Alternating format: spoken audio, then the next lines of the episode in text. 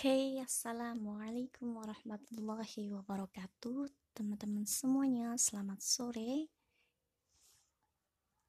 Uh, semoga teman-teman semuanya pendengar podcast, penyimak podcast senantiasa dalam keadaan sehat walafiat dan semoga segala urusan teman-teman semuanya urusan fit dunia wal akhirah senantiasa dalam lindungan dan bantuan Allah gitu ya amin. Teman-teman kali ini izinkan Ana untuk membahas beberapa hal yang mungkin berbeda dari yang sebelumnya. Sudah saya bahas di podcast sebelumnya. Kalau podcast sebelumnya Ana itu membahas tentang manusia yang bermanfaat manusia yang beruntung begitu Kali ini teman-teman, Ana akan sedikit membahas sedikit agak berbeda ya, tapi sedikit ini bedanya. Kali ini Ana akan hmm, membahas tentang hutang hutang Ana yang sebelumnya di Insta Story. Jadi saya tuh di Insta Story beberapa hari yang lalu tuh sudah menjanjikan ke para netizen Instagram itu untuk menjelaskan kaitannya tentang kaitannya tentang the true power of water gitu ya. Tentang kebenaran air gitu. Sudah saya singgung sedikit di instastory dalam bentuk kata-kata penjelasannya itu bahwa di sana itu saya menekankan tentang manajemen jiwa tentang kesehatan jiwa kesehatan spiritual begitu Nah, di sana saya menjelaskan bahwa manusia itu 60 hingga 70% tubuh manusia itu adalah terdiri dari cairan atau tersusun dari air. Akan tetapi setelah uh, setelah saya membaca referensi-referensi buku yang lainnya, kebetulan alhamdulillahnya itu anak itu punya beberapa buku karena kebetulan anak itu suka banget tentang buku yang bahas tentang kesehatan apalagi kesehatannya itu kesehatannya holistik gitu ya. Maksudnya kesehatan holistik itu di uh, di bukunya itu membahas tentang kesehatan. Selain secara kebenaran ilmiah tet akan tetapi juga dikaitkan dengan ajaran agama Islam.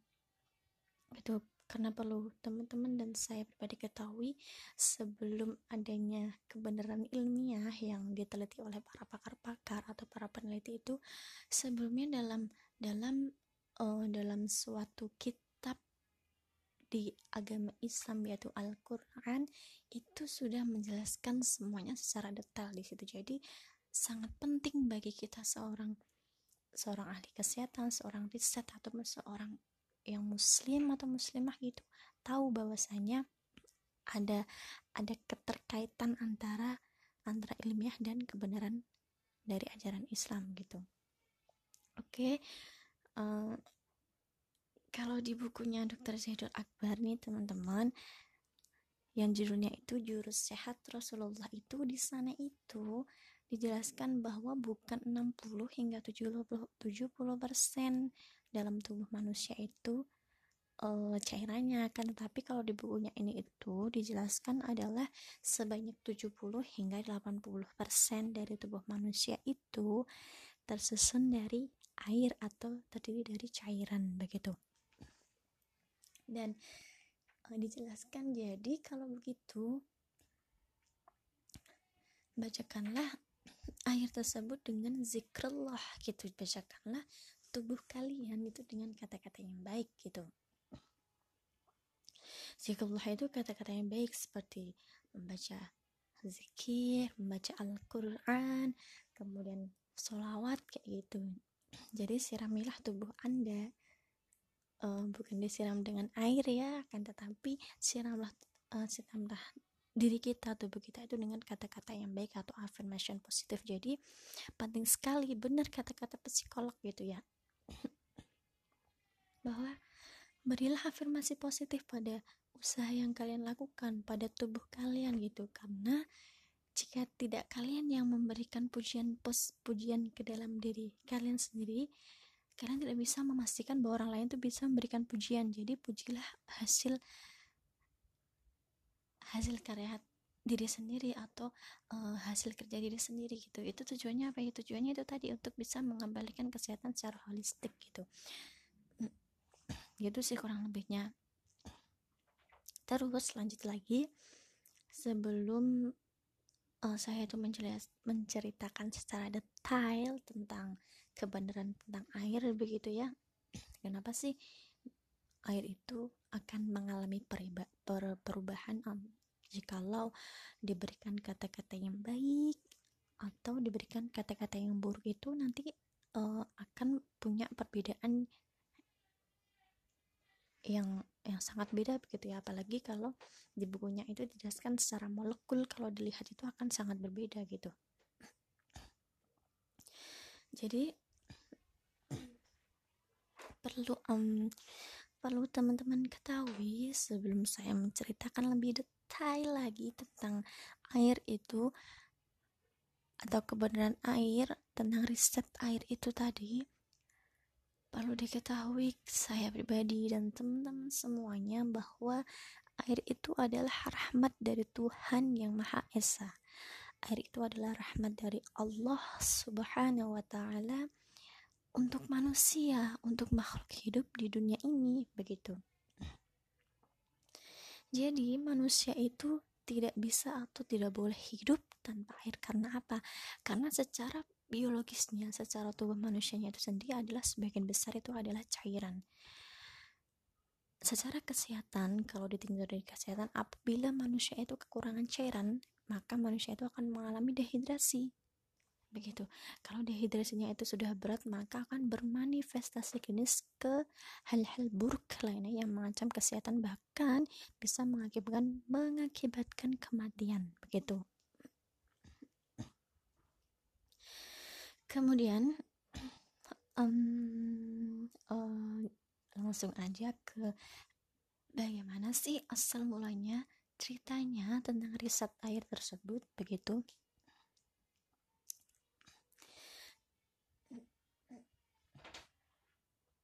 Jadi teman-teman sekalian, dulu itu ada sebuah acara seminar kalau di buku yang pernah Anda baca gitu ya. Ada acara seminar di negara Malaysia gitu. Di sana itu di acara seminarnya itu mengundang seorang ustadz juga dan pembicaranya itu adalah seorang profesor. Aduh, ini fasih banget ngomongnya. seorang profesor dari Jepang namanya itu Dr. Masaru Emoto. Dr. Masaru Emoto ini tuh uh, profesor atau dokter yang meneliti tentang hasil kajiannya tentang air tersebut gitu bahwa ada perubahan-perubahan dari air ketika air itu diberikan kata-kata yang bagus, kata-kata yang positif dan air yang diberikan kata-kata yang maki-maki, kata-kata yang jelek-jelek seperti itu. Di seminarnya itu tuh bukan hanya orang muslim saja yang hadir akan tetapi orang-orang yang non muslim itu juga ada di acara seminar tersebut gitu. Nah pembicaranya kan adalah seorang profesor jadi profesornya itu tuh menunjukkan hasil kajiannya di sana di acaranya tersebut profesornya itu tuh membawa beberapa sampel-sampel air gitu untuk pembuktian yang pertama, profesornya itu menghadirkan sampel-sampel air itu yang berasal atau diambil dari sampel air sumur, air sungai dan jenis-jenis air yang lainnya yang sejenis dengan air sumur dan air sungai begitu. Kemudian hasilnya apa coba teman-teman? Wow, subhanallah banget. Hasilnya itu adalah molekul airnya itu tadi setelah si profesornya itu tadi teliti dan menunjukkan hasil kajiannya itu diperlihatkan gitu di acara seminarnya tersebut ternyata hasilnya itu adalah rupanya itu menyeramkan dan tak uh, tak nampak gitu samar-samar gitu lalu profesornya itu tadi uh, apa namanya berkata bahwa banyak sampel yang saya bawa gitu. Kemudian selanjutnya saya akan menunjukkan sampel lain yang berbeda dari sampel yang sebelumnya yaitu berbeda dengan sampel air sumur dan air sungai atau air, air lain sejenis air sumur dan air sungai begitu. Kemudian profesornya itu menunjukkan sampel airnya itu dan apa coba hasilnya teman-teman? Hasilnya adalah masa Allah. Masya Allah sekali gitu. Aduh jadi agak kurang fokus gitu ya saking semangatnya untuk menyampaikan informasi ini gitu. Eh ya Allah apa sih? Nah jadi intermezzo ya teman-teman. Jadi hasilnya itu adalah sampel yang kedua ini ya. Hasilnya itu adalah molekulnya itu cantik sekali dijelaskan uh, di di apa namanya di bukunya Dr. Zaidul Akbar itu. Sampel airnya itu adalah tersusun molekul, molekul airnya itu hasil dari sampel air yang kedua itu adalah molekulnya itu sangat cantik gitu. Sangat cantik seperti berlian. Bentuk berlian itu kan bersegi-segi gitu. Kemudian bersinar-sinar dan memiliki banyak warna-warni gitu. Lebih dari 12 warna begitu Nah, setelah disuntikan lalu profesornya itu tuh bertanya ke para peserta seminar yang hadir. Siapakah dari hadirin sekalian yang ada seminar ini yang tahu sampel air apakah itu yang memiliki hasil bahwa molekulnya itu cantik seperti belian, kemudian warnanya itu banyak bersinar-sinar lebih dari 12 warna. Adakah yang tahu hadirin sekalian? Begitu kata profesornya. Kemudian uh, pada tidak ngerti itu jawabnya apa akan tetapi ada satu dosen dari Universitas Malaysia itu yang menjawab. Dosennya itu menjawab saya rasa itu adalah sampel dari air zam-zam gitu. Wow masa masya Allah ya. Kenapa bisa menyebabkan seperti itu? Lantas profesornya itu bertanya kepada dosen yang menjawab itu. Dipanggil itu maju maju ke depan ditanya tolong jelaskan kan kepada saya alasan Anda itu berkata bahwa itu adalah air zam-zam.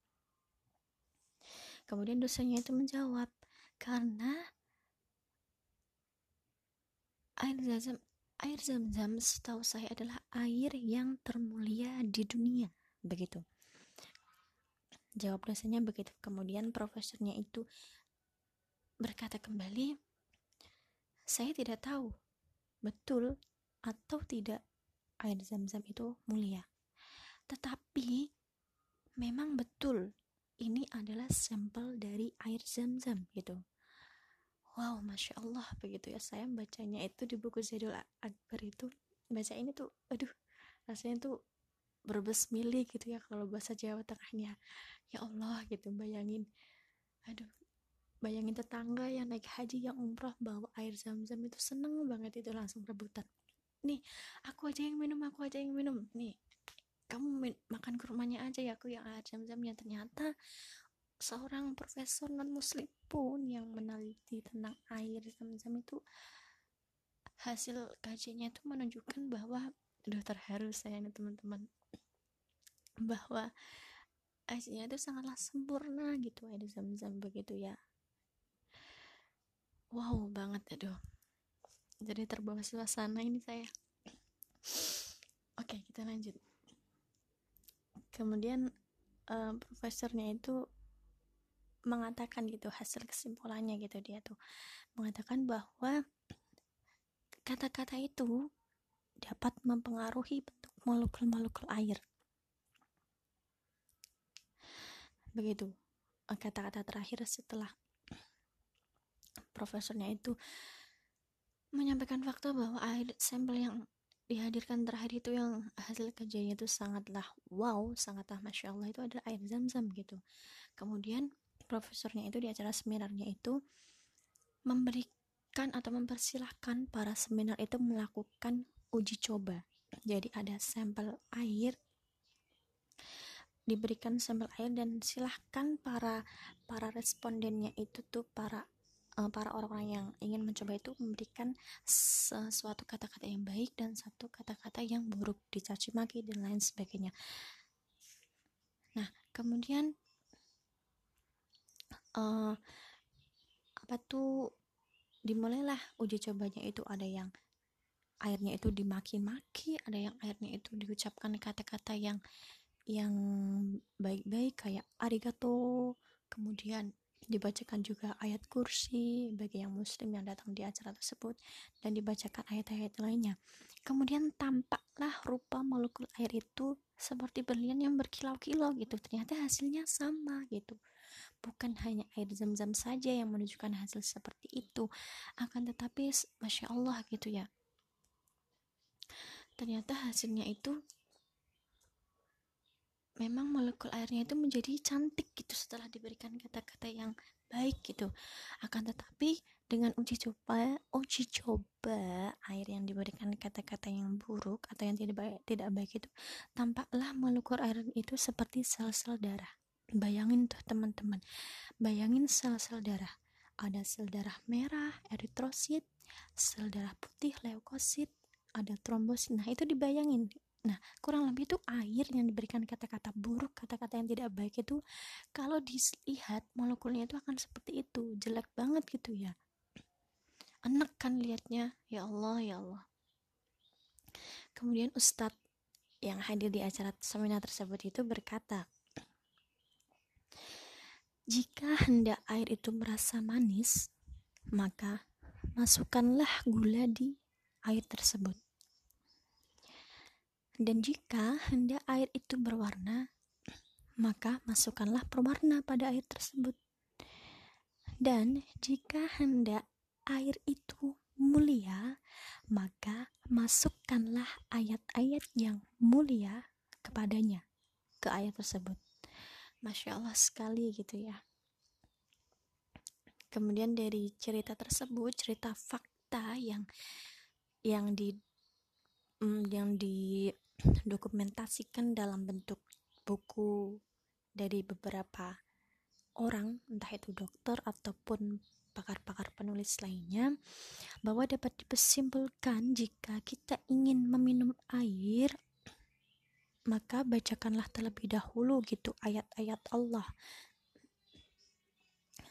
Diberikan kata-kata yang baik dulu kalau secara agama Islam itu Bismillahirrahmanirrahim atau Bismillahirrahmanirrahim. Allahumma barik lana fima razaqtana wa qina azaban nar ataupun pokoknya diberikan kata-kata yang baik dalam ajaran-ajaran ajaran-ajaran agama yang lain pun juga seperti itu. Sebelum kita makan sebelum kita minum itu harus membaca doa terlebih dahulu. Selain bentuk kita menghargai minuman atau makanan akan tetapi supaya kita mendapatkan keberkahan dari apa yang kita masukkan ke dalam tubuh kita begitu. Sama halnya dengan air itu tadi teman-teman. Jadi kalau di kesimpulan akhir yang Dr. Zaidul Akbar simpulkan tentang tentang buku The, The True Power of Water gitu ya dokter Zaidul Akbar itu berpesan gitu jadi baik juga jika kita itu membaca tasbih, membaca tahmid, tahlil dan takbir dan setiap apa yang akan kita masukkan ke dalam tubuh kita. Ya, karena kita tadi membahas air ya makanya ketika kita sebelum minum air ya kita berdoa dulu gitu. Dan jangan jangan sekali-sekali memaki minuman ataupun makanan. Ini tambahan dari saya karena uh, saya tuh pernah mendapatkan ilmu dari kajian yang pernah diikuti gitu bahwa ketika kita uh, sedang dihadapkan dengan makanan atau minuman begitu ya teman-teman ternyata ketika kita sudah membaca doa nih sudah bismillah sudah Allah membarik lana. Begitu ketika kita ma makan ternyata rasanya itu tidak sesuai dengan apa yang kita inginkan gitu. Nah pesannya adalah jangan sekali-sekali kita atau teman-teman sekalian itu memaki makanan atau minuman tersebut. Contohnya gini ini ada ada nasi goreng itu ya di rumah ini. Ini contoh ada nasi goreng sama minuman jus ataupun air putih begitu air putih air mineral gitu ya bukan air putih. Terus Ana sudah baca bismillah ini sudah bismillah sudah Allahumma barik lana Ana makan. Ternyata waduh ini masakannya kasinan gitu ya. Kalau di di hati mungkin berkata seperti tapi jangan sampai teman-teman itu mencemooh makanan atau minuman tersebut bilang. Makanannya tidak enak asin. Nah kata kata Ustadz di suatu kajian yang pernah hadiri itu ketika kita menjelek-jelekan makanan maka maka Allah itu tidak memberkahi makanan yang masuk ke mulut kita gitu. Jadi apa pun rasanya tetap puji makanan itu gitu. Apa pun rasanya apa pun rasa minuman atau minum makanannya itu tetap pujilah. Ketika kita memuji makanan tersebut maka insya Allah Allah akan memberikan pujian juga ke dalam diri kita yang sedang memakan makanan tersebut begitu. Jadi memang apa ya memang penting sih untuk kita pribadi dan teman-teman sekalian itu jangan suka berkata-kata yang buruk karena perkataan itu adalah doa gitu ya. Jadi ya usahakan minimalisir gitulah kata-kata yang buruk apalagi sudah ada riset tadi riset tentang air gitu air yang dicaci maki yang diberi kata-kata yang tidak baik itu airnya itu molekulnya itu sangat seram gitu jelek sekali gitu. Beda halnya air yang diberikan kata-kata yang baik diucap bismillah atau dipuji-puji maksudnya diberikan kata-kata yang baik selamat pagi. Eh selamat pagi. Bukan selamat pagi maksudnya ya kayak tadi kalau contohnya arigato atau apa gitu karena orang Jepang gitu ya kalau kita ya uh, sugeng dalu gitu. Ya pokoknya gitulah. Ini tuh paling risetnya tuh yang yang wow banget itu ya masya Allah.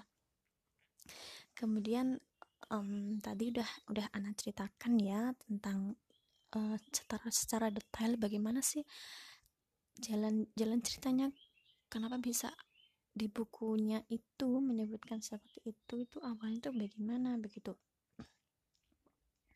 kemudian uh, dari molekul-molekulnya itu tadi ya teman-teman terlihat jelas bahwa potensi air itu uh, berupa gelombang energi yang sangat berpengaruh terhadap kesehatan tubuh. Jadi kalau airnya itu dimaki-maki, kan otomatis molekulnya jadi jelek. Kemudian teman-teman minum, apalagi tanpa mengucapkan doa dulu sebelum minum, itu yang masuk adalah sesuatu yang jelek gitu. Itu akan berpengaruh juga terhadap kesehatan tubuh teman-teman dan kita masing-masing gitu. Makanya dari itu dengan doa kemudian dengan pikiran atau kata-kata yang positif dan rasa syukur kepada Tuhan yang Maha Esa, yang Maha Pengasih, tak pilih kasih dan Tuhan yang Maha Penyayang juga tentunya ya. Ternyata membuat kristal air menjadi bagus dan berdampak positif terhadap kesehatan seseorang itu memang sangatlah mudah. Cukup dengan sediakan air, setiap ada makanan ataupun minuman, bacakanlah itu dengan hal-hal yang positif. Bacakan bismillah sebelum minum air. Allahumma barik lana atau apa pun itu maka insya Allah apa yang masuk ke dalam tubuh kita itu akan berdampak juga terhadap kesehatan tubuh kita ketika yang masuk baik insya Allah kesehatan kita tidak akan terganggu gitu. Salut banget sih dengan riset dari dokter Emoto ini dari Jepang gitu ya. Meskipun dia uh, dia bukan muslim tetapi dia bisa membukakan cakrawala khususnya umat muslim bahwasanya sangat penting kita itu menghargai segala sesuatu sangat penting kita itu untuk mengucapkan kata-kata yang baik karena kata-kata yang baik itu akan berpengaruh ke sekitar lingkungan kita begitu. Dan dalam buku beliau-beliau yang sudah expert sudah masya Allah gitu ya telah memberikan pencerahan um, telah mendobrak anggapan bahwa meminum air bermuatan doa adalah uh, adalah amalan-amalan amalan-amalan yang yang gimana ya yang yang baik begitulah intinya. Dan juga dalam risetnya beliau karena risetnya beliau dan buku-buku yang sudah diterbitkan tentang uh, kebenaran air gitu juga bisa membuka paradigma paradigma baru untuk semua kalangan yang mengetahui dan membacanya bahwa ada interaksi spiritual terhadap air kehidupan gitu kandungannya itu di dalamnya itu sangat luar biasa ketika kita affirmation positif memberikan kata-kata yang positif begitu dalam setiap uh, setiap yang ada di sekitar lingkungan kita khususnya pembahasan kita air gitu ya. Um, oleh karena itu teman-teman sekalian jadikan kata-kata positif kata-kata yang baik doa ikhtiar dan rasa syukur itu sebagai prioritas yang harus sangat diperhatikan secara seimbang dalam menjaga kesehatan kita secara holistik atau komprehensif gitu. Um, mungkin itu cara saya untuk melunasi hutang saya gitu ya teman-teman.